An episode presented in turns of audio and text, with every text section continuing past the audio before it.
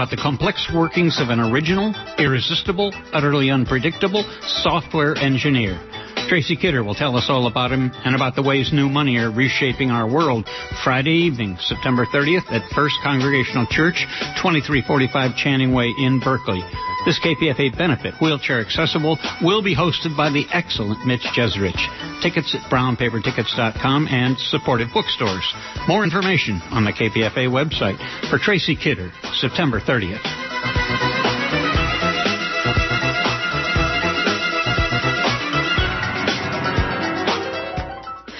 And you are listening to 94.1 KPFA and 89.3 KPFB in Berkeley, 88.1 KFCF in Fresno, and online at kpfa.org. The time is 3.30. Stay tuned next for Cover to Cover.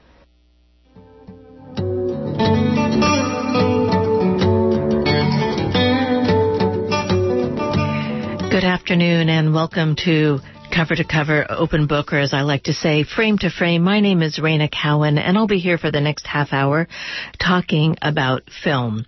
Uh, Joining me today to talk about film is the director of programming from the Mill Valley Film Festival. Uh, I think I talk to Zoe Elton maybe every year, maybe every other year, and it's always a great pleasure.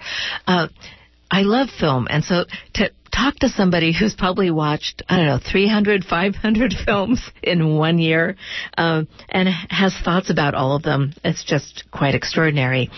And we're here to talk about the Mill Valley Film Festival because it opens on October 6th and runs through the 16th um, at different theaters in Marin, at the Sequoia, the Rafael, the Larkspur Landing Theater, and the Lark, as well as all these special events. And uh, there's a great lineup of films. So, Zoe, welcome to KPFA. Thank you, Reyna great to be back.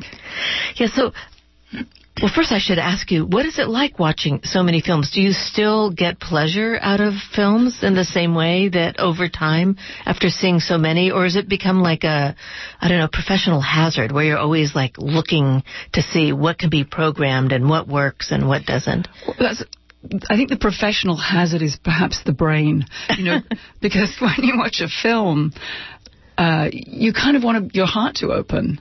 And sometimes if you're watching bulk films, let's say, if you're watching film after film after film, your brain will kick in and you'll see it you know, from the perspective of what you're thinking rather than what you're feeling. So um, I try to keep those things in balance. And then, of course, you know, when we're looking at films for the festival, we're looking at films with an audience in view and uh, with a sense of looking for what's up in the world and what filmmakers are thinking about and telling stories about. So I think that there are the ways that my fellow programmers and I engage with seeing multiple films sort of puts us into a different kind of way of seeing, let's say, than than if we were just watching them for recreation only. So, like, are you paying attention then to what's happening politically in the world and how people are covering it uh, in terms of their filmmaking as well as the artistic structure of what they're doing? Like, for example, I noticed that I watched a few films for the festival. So many of them opened up with scenes of beds. beds, beds. and I thought, well, that's really interesting. You know, why this year, why are films opening with beds uh, to where the nine, which I'll talk about in a little bit, which is a documentary about uh, sort of homeless and marginal people in Modesto. So the fact that it starts with a bed is really mm-hmm. interesting. Mm-hmm. And then the um, the new film, The Salesman, by Asghar Farhadi, who mm-hmm. did a separation, it also starts with a bed. So you think, okay, is it a a metaphor and for what? And and actually in both films it's metaphors for really different kinds of things. Yeah, and actually, the two that you choose are really interesting because they are both so radically different, and they're both representative representative of completely different cultures. So when you look at a film like The Nine, which is set in Modesto, and you have a bed, it says something completely different from a film like Asghar Farhadi's film, um, The Salesman, when you think about the restrictions that Iranian filmmakers have on what they actually show and represent on film, and when you when you extrapolate that and you, when you look at that in the terms of Iranian culture and the way that stories are told, you know, so much about Iranian films is sort of rooted in uh, in poetry and in metaphor. So a bed in an Iranian film is going to say something very different from Abed in Modesto, let's say. Yes. And, yeah. and the bed in the Iranian film is this garish pink bed, which is so interesting because that film is really a film about a trauma that happens in a couple and how at first they just seem like such this loving, easygoing couple. Right. Um, like all of his films, I think that there's some way where something happens and then there's a transformation internally and what they loved about each other is now what they hated about each other? Or is in question. Or is yeah. It's like it's like that their world is turned upside down by something that is sort of external but is also very internal. Um, it, he yeah he has an amazing knack for doing that. Yeah, and also again you know within the restraints of what you can and can't show in a in a culture that's very heavily um, censored Right, and so one interesting point about that film, which is it's called The Salesman because they're both acting in Arthur Miller's a version of Arthur Miller's play Death of a Salesman, of which uh, what they can actually act out is unclear because of what the censors may may forbid them for acting out or not. Mm-hmm. But then over time, the play itself winds up becoming uh, sort of the fourth wall or the fifth wall in the production of the film, so that you start seeing how um, the desperation of Willy Loman somehow exists in a whole different form in this Iranian film. Yeah, yeah, it's it's it's intriguing, you know, to sort of see a man and a woman both, you know, performing in a play, um, and to see how they're their creative lives also, uh, you know, are are sort of reflected in their day to day lives lives in a way. Well, if I was going to say something about his filmmaking, some mm. of his films I like, and mm. a couple of them I, I didn't really care for as much, is that there is a way where there is a force that we as the viewer have to deal with that right. is unexpected in a certain kind of way, mm. uh, which is very interesting how it plays out in a feature film versus to switch back to the nine again, mm. which is sort of in some ways this beautiful look at people who are completely disenfranchised who all live on this street in Modesto, uh, with the Tuolumne River sort of running nearby, uh, but they're all barely functional. And it starts with a story of this woman, Kiki, who basically says, we see her, after we see the bed, we see her like showering, and you think, why are we why are we watching something so intimate? And then she tells us that she uh, this is the first time in a long time that she hasn't had to scrub her skin raw. We don't know why, but we know that we're starting with this incredibly intimate moment at the beginning of a film that uh, is somehow about the lives of all these people who are so down, downtrodden. Uh, so once again, there's this force that um, impacts us as an audience. Yeah, and I think it works so strongly through um, imagery. I mean, both the visual imagery and the Im- the implications of images like the ones that you've just described. Um, there's something about that kind of filmmaking, or you know, this filmmaking in general, um, that I think can leave this sort of very indelible imprint on your psyche. You know, it's the kind of thing where if you describe to somebody, quote unquote, what it's about, they might say, oh, is that for me? Is that not for me? And it's really, I think, hard to describe the lasting impact that a film of that kind can actually have on you and the way that it opens you up. You know, it's one of those things that I think that you can do at a film festival is that you can take risks on things that you might not otherwise be drawn to. Um, and you do it in the context of a festival where you're sort of with like-minded people, you know, who are turning up to see film, to talk about film, and to look at the things that seem to be on the table for us. I mean, you were asking earlier about you know whether whether I and I, I say we because I you know I'm I represent a team of people um, are aware of what's going on politically and how that intersects with um, what we see in film stories, and that it takes such a long time to make a film as opposed to a news item or something like that, that really what we see from filmmakers has this sort of resonance with things that are deeply embedded in the culture and, and things that we're concerned with. Um, but I think film can often take those kinds of stories into uh, something, into a level, to, or to a level that's actually um, you know resonates for a long time. You know, it's it's not like you make a film yesterday, you show it today, and it's you know it's it's about something that's so current. But I think with films like The Nine. Um, and you know, and also Asghar Farhadi's, Farhadi's film, um, there's something about what cinema can do that um, has a, you know, gives an, an, incredible look at what we're dealing with in our personal lives and in our political lives. Yes, it's um, it is interesting because there, in some ways, both films are dealing with gender, but in yeah. in uh, ways that you wouldn't it wouldn't be listed under categories that e- either of these films are about is gender, and yet yeah, they all true. are you know, that they are dealing with those kinds yeah. of things, or um, trauma, or loss, or um, longing, or all those different elements that somehow get woven together in the story. Yeah. Uh, well, so uh, I don't. I want to jump ahead because since we just talked about political things, uh, one of the films that just knocked my socks off was Fire at Sea. Mm an incredible film by Gianfranco Rosi. Uh, it won the Golden Bear at the Berlin International Film Festival this past year and is the Italian entry for the best foreign language film. And it looks at Lampedusa.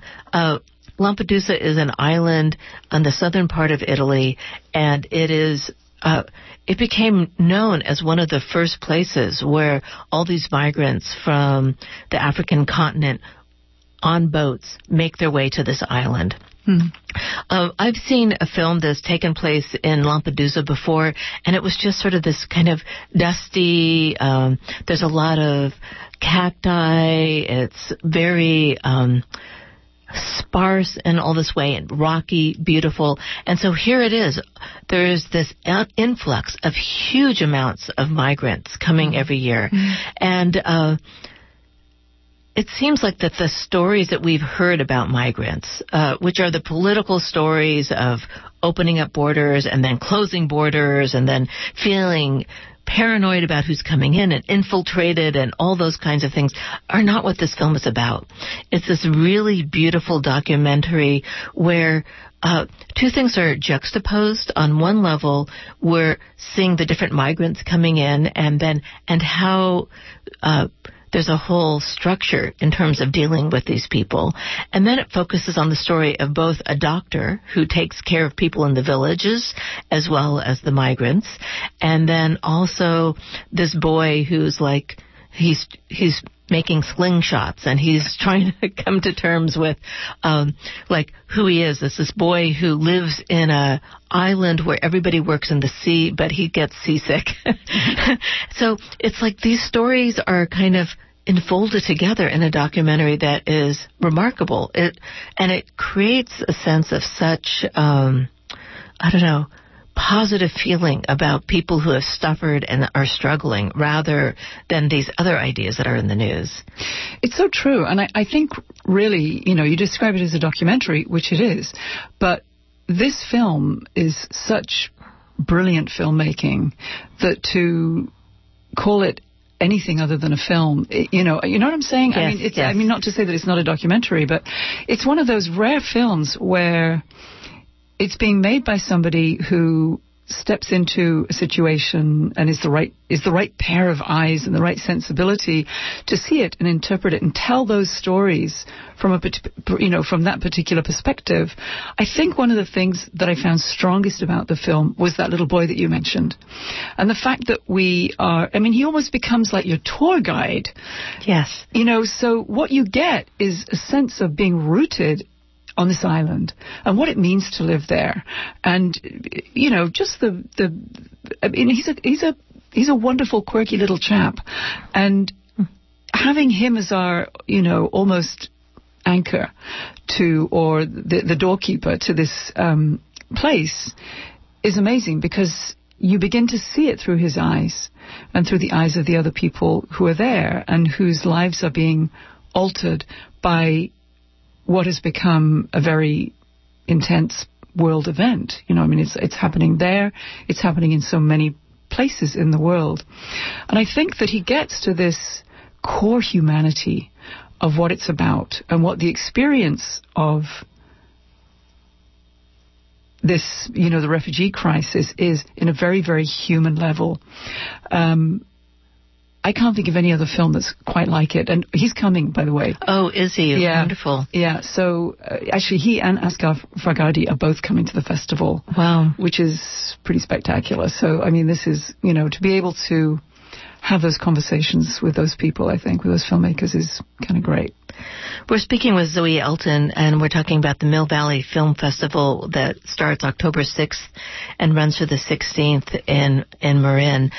You know, it's it's really interesting because if I was going to think about how to make a film about Lampedusa mm. and the migrant situation and what was happening, the idea of having it focus and star uh, a little local boy who um, who isn't somebody who communicates through thinking, but through, you know, action, and yeah. uh, is such a wild and wonderful choice. Um, right. it, it almost feels almost like a legacy of Italian filmmaking in a certain way, where the kid winds up becoming the the storyteller for so much more in the film. Right.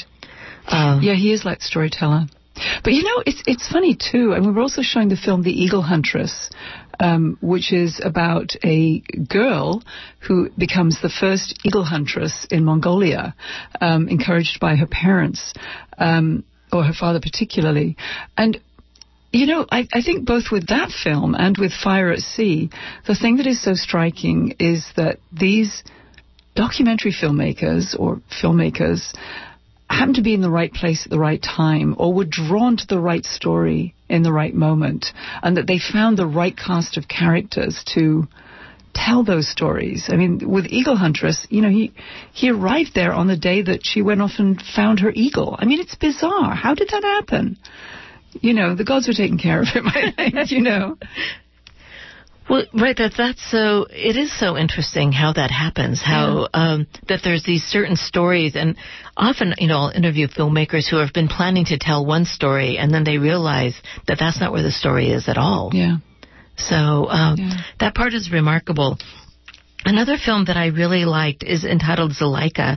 It's um, it's a, film by Eliza Petkova. She's a Bulgarian filmmaker who went and lived in Germany, went to school in Germany, to college there, and then to film school there. And it's a it's a story of in between two worlds. So this beautiful scenery in a remote village in Bulgaria, and there's this girl who, um, you know, who's a teenager who seems like is she oppositional and tough? Or is she really just a modern girl now that there's things like um, iPhones and other things? So that is it that she is actually fighting the culture or representing something else? And the film really is this juxtaposition between these two stories, which is quite interesting. So that they're singing by these old women, and you think they're not actors; they're, these are people in the village. Mm. And then there's this sort of insolent young woman who is trying to come to terms with herself, and it's really interesting because Eliza Petkova herself is from Bulgaria, so she goes there and makes this film that really captures something about a changing time. It's very interesting and dynamic filmmaking. You know, it's kind of intriguing too because there's another film that we're showing um, by the German filmmaker Doris Dörrie, who people here will know because she used to live in the Bay Area. I think she lived in Berkeley at one point. Um, she's very involved with the Zen community. Um, her new film is called Fukushima Mon Amour. And she too is one of those filmmakers who will go in with an idea but keeps an openness to where the story may take her.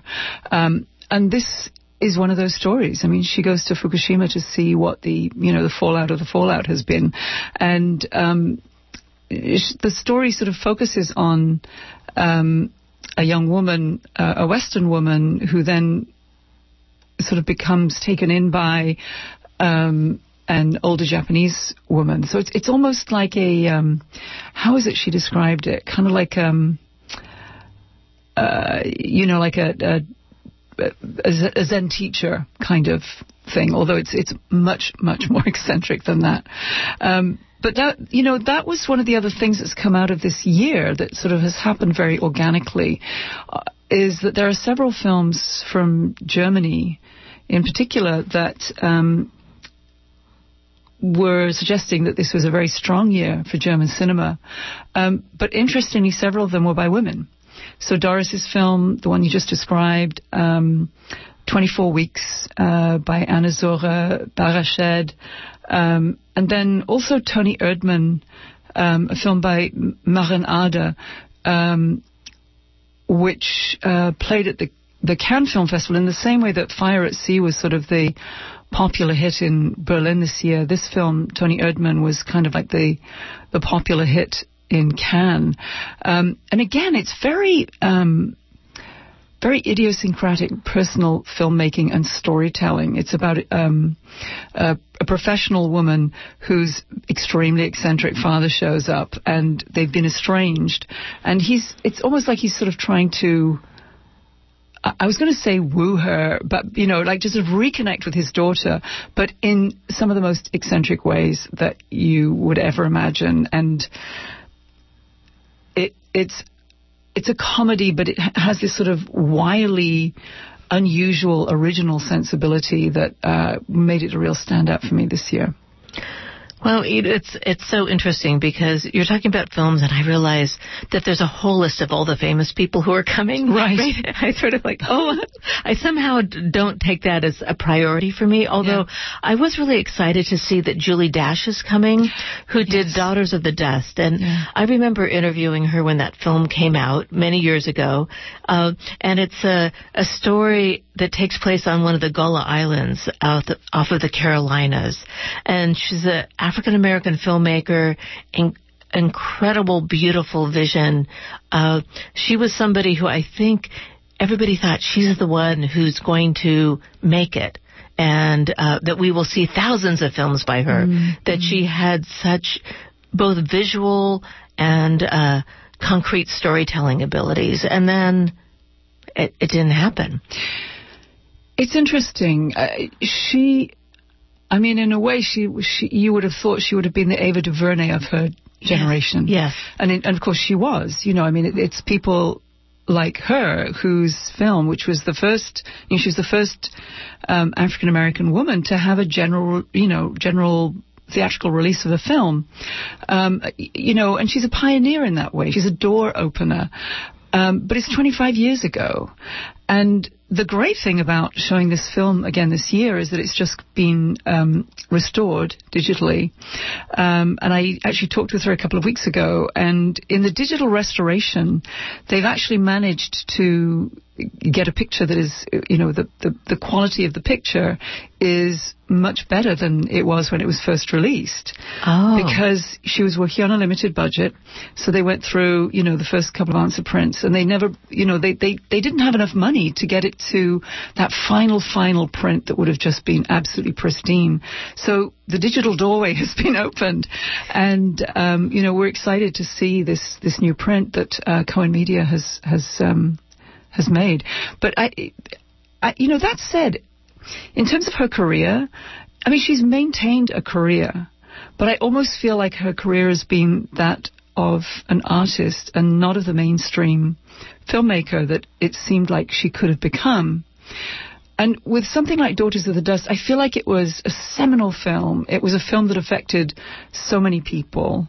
And, you know, I mean, I have to say to anyone who hasn't seen it, please come. And especially to those who did see it and who have younger people in their lives, you know, I feel like we need the next generation to experience what this film is because I, it's such a timeless piece of art. You know, I just think it's so important.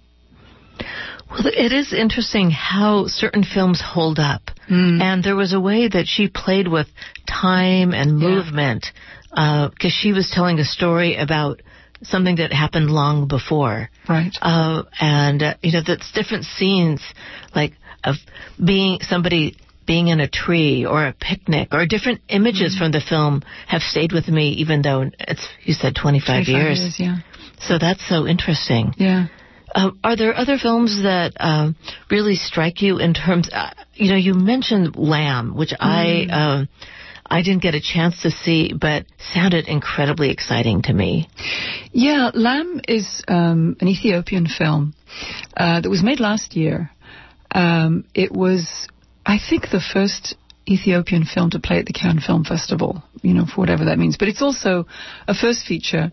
Um, and it's a really, really beautiful piece of filmmaking. It's a, it's about a boy um, whose mother has passed away, um, who is taken by his father to live with relatives so that you know he can figure out how to live.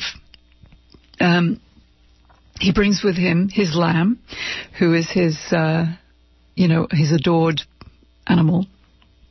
And he finds himself really in the company of a lot of women, um, of the relatives who are around him. Um, and Another thing we discover is that he has um, a talent for cooking, which is unusual for a boy.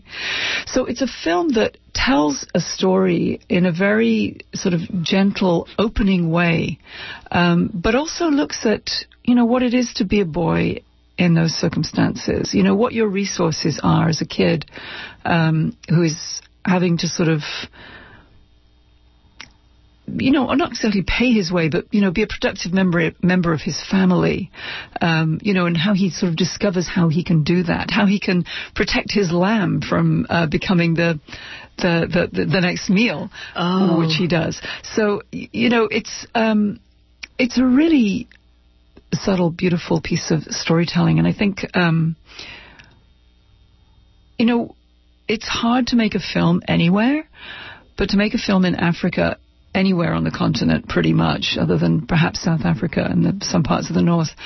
It's a it's an act of heroism, you know. So, you know what you're up against in terms of uh, funding, weather, um, actors is is extraordinary. Um, so it was really thrilling to me to see a really really successful first feature uh, from Ethiopia. You know, and this is the other part about film festivals is that there are, there are some people who want to go to the films that are going to be released before they're released, and you have a lot of those kinds of films. But right. there's some films that if you don't see them in the festival, you'll never can see them. Right. And you have your list, and I'm yeah. like, I tell people, oh, you should see this. Well, there's no place, so yeah. Lamb might be one of those kinds of films. Yeah, I mean, it, it's interesting. You know, we tried to get it for the festival last year, and you'd think that it would be as simple as you know contacting the sales agent and saying we'd like to show the film and they say oh yes great. And it wasn't. You know they expected to try and get you know some big uh, American distributor to take it on um, and you know a year later you know they have they actually do have a small distributor but it's not going to be a film that you're going to get to see a lot in a theater near you well, Zoe Elton, Director of Programming for the Mill Valley Film Festival, it's always so fun to talk to you. The festival runs October 6th through the 16th in Marin at the Sequoia Theater, the Rafael, the Larkspur Landing, and the Lark. You can go to their website at uh, millvalleyfilmfestival.com, mvff.com, to get a list of these films that we talked about and all the others get tickets in advance. Um, there's all these cultural events. There's music that goes with some of the films. There's um, there's parties. There's experimental films. There's a lot of docs um, and a lot of local filmmakers. So I want to thank you so much for joining us today and talking about the festival and the films. Reyna, thank you so much for having me here. Uh, my name's Reyna Cowan. You've been listening to Cover to Cover Open Book Frame to Frame. I'll be back next month talking more about film. Thanks so much for joining me.